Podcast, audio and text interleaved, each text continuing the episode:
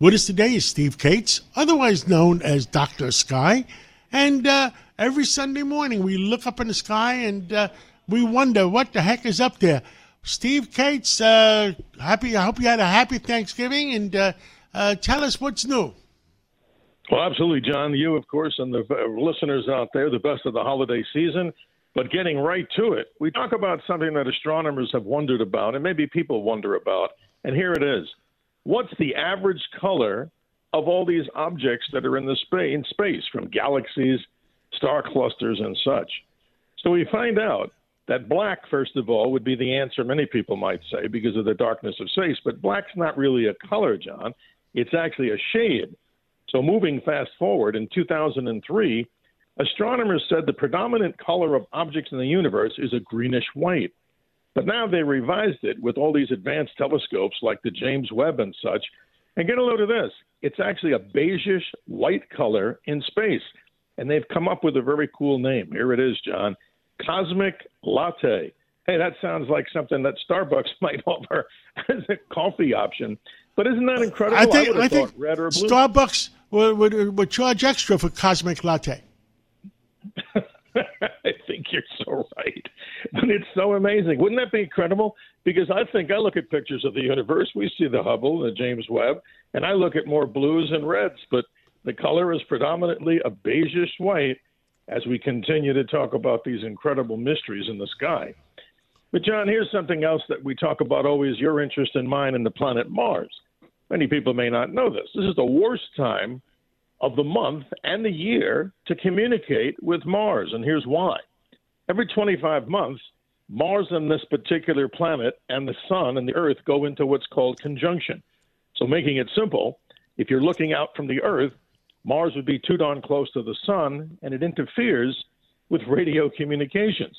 That, of course, occurred back on November 17th and 18th, but probably lasts all the way to the end of the month of November. Why is that important?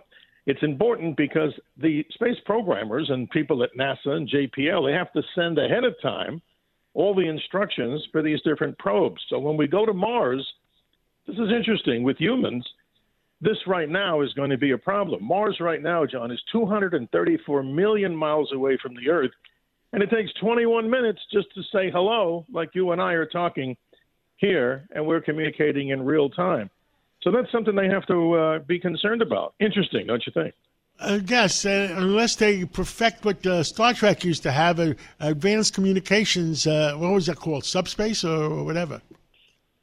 Well, they're going to talk about hyperspace, but you and I talked a week or two ago about the possibility, and it's early in its inception, about talking on light beams for means of communication. It's actually a more efficient way, and that's something that's in the works. With crime running rampant in New York, you need to keep yourself and your family safe. Obtaining your concealed carry firearm licenses can be difficult and time consuming. That's where myfirstpistol.com comes in. They'll help you secure your concealed carry license. If you're looking for a pistol, premise, rifle, or shotgun license, call 347 559 7052. 347 559 7052. You must have a valid firearm license issued by the NYPD to purchase, possess, or shoot a handgun or pistol in NYC. How much faster would that be? Well, not much faster, John, because remember, even radio signals are traveling at the quote speed of light. But what you're getting is a much more focused beam, which means you could probably, and again, not to guess here, you could probably put more data inside that particular, uh, you know, packet of light. And here's the problem: as you talk about radio waves in space, they have a problem. They dissipate out in space in a much wider angle than a focused beam, and people all know what a laser beam looks like, how focused it is. But here's something interesting. We always talk about the mystery of the week, and we know people enjoy this. Here we go. Why is Jupiter's red spot shrinking? Well, first of all, what is this? Jupiter has this amazing storm, John. It's like an anticyclone, a couple of times sizer than you know, bigger than the planet Earth. It's an anticyclonic storm that rotates counterclockwise, and it turns every six days. What's happening? Back in 1881, the object was about five times the diameter. Now it's probably just as shrunk down to maybe the size of the Earth, which is small by a storm. But we have to remember, thank goodness for Jupiter, John, because it pulls in all these errant asteroids and space debris that might even come Earthward. But the mystery is Nobody understands why that storm is there, why it's lasted so long. And I thought I'd bring it to people's attention because if you have a telescope and you look at Jupiter, you can actually see this. I watch it all the time. And uh, what's the closest uh, uh, satellites that we sent up there, or not satellites, or uh, uh, like a Voyager type of uh, rockets? Well, John, we have the Voyagers that are out there in space. We talk about these also, and it's something interesting I want to alert the listeners to. If they go to the WABCRadio.com website for the Dr. Sky experience, I have an exclusive interview up there, John. I'm very proud of it with the man who created the golden record on the Voyager spacecraft. These are records like an old LP that contains pictures and images of Earth in case an extraterrestrial society, or who knows, who might be out there lurking in the darkness might be able to check. But to answer your question, these spacecraft, the closest ones, of course, are these geosynchronous that we depend on, you know, with stability. We have much closer satellites in low Earth orbit. And what's the big deal there? The problem of space debris and the problem of overpopulation in low Earth orbit. But the beat goes on, John. They're launching more spacecraft, as we know what happened with Starship over this past weekend before. Obviously, they claim a success because they've tested a whole new type of you know dynamic on that spacecraft. They did something which is called hot staging, which means that they actually been able to fire the second stage even before the first stage ran out of fuel.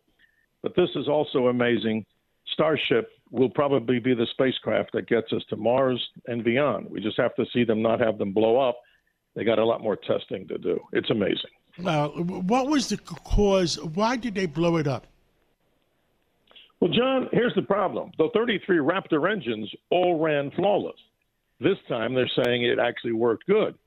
But once we had the separation of that second stage, which is the actual Starship space vehicle that people would actually go on in cargo, the reason they blew it up is because it theoretically was actually going out of its orbit.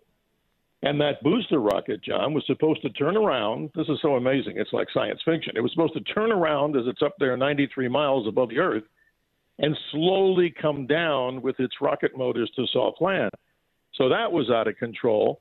So this time, the abort button actually worked. In the last mission in April, the abort button didn't work right away. And unfortunately, that Starship spacecraft had to be destroyed too because it was no it had no ability to point where they wanted it. They got a lot more uh, homework to do on this, but they're saying it's a success because even the launch pad last time was destroyed by the rocket motors. They perfected that, and the launch pad actually survived. That's 17 million pounds of thrust, John. The most powerful rocket in the world. You got to give them credit for that, and I'm sure we do. It's totally off the charts. Yes. Uh, well, Dr. Sky, thank you so much. Is there any other mysteries or anything else? John, I just want to remind people what they can see in the sky. And the mystery is people want to see things in the sky. We find the moon moving on now from its first quarter phase that'll look like that egg shape. We call it gibbous. And it moves on to the beautiful full moon that occurs on the morning of November the 27th. So at 4:17 a.m. Eastern Standard Time, the moon goes to what's called the full beaver moon. And John, there's so much stuff for us to talk about in December. We'll be jam-packed with information here on the Cats Roundtable, talking about things people can see. And again, check us out WABCRadio.com for the Dr. Sky Experience. Interesting interviews, as people tell us, from the realms of astronomy, space, aviation, weather, and how about it?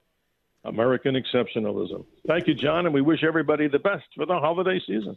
Thank you, Dr. Sky and uh, Steve Kates. Uh, uh, we'll talk again real soon. Thank you, John.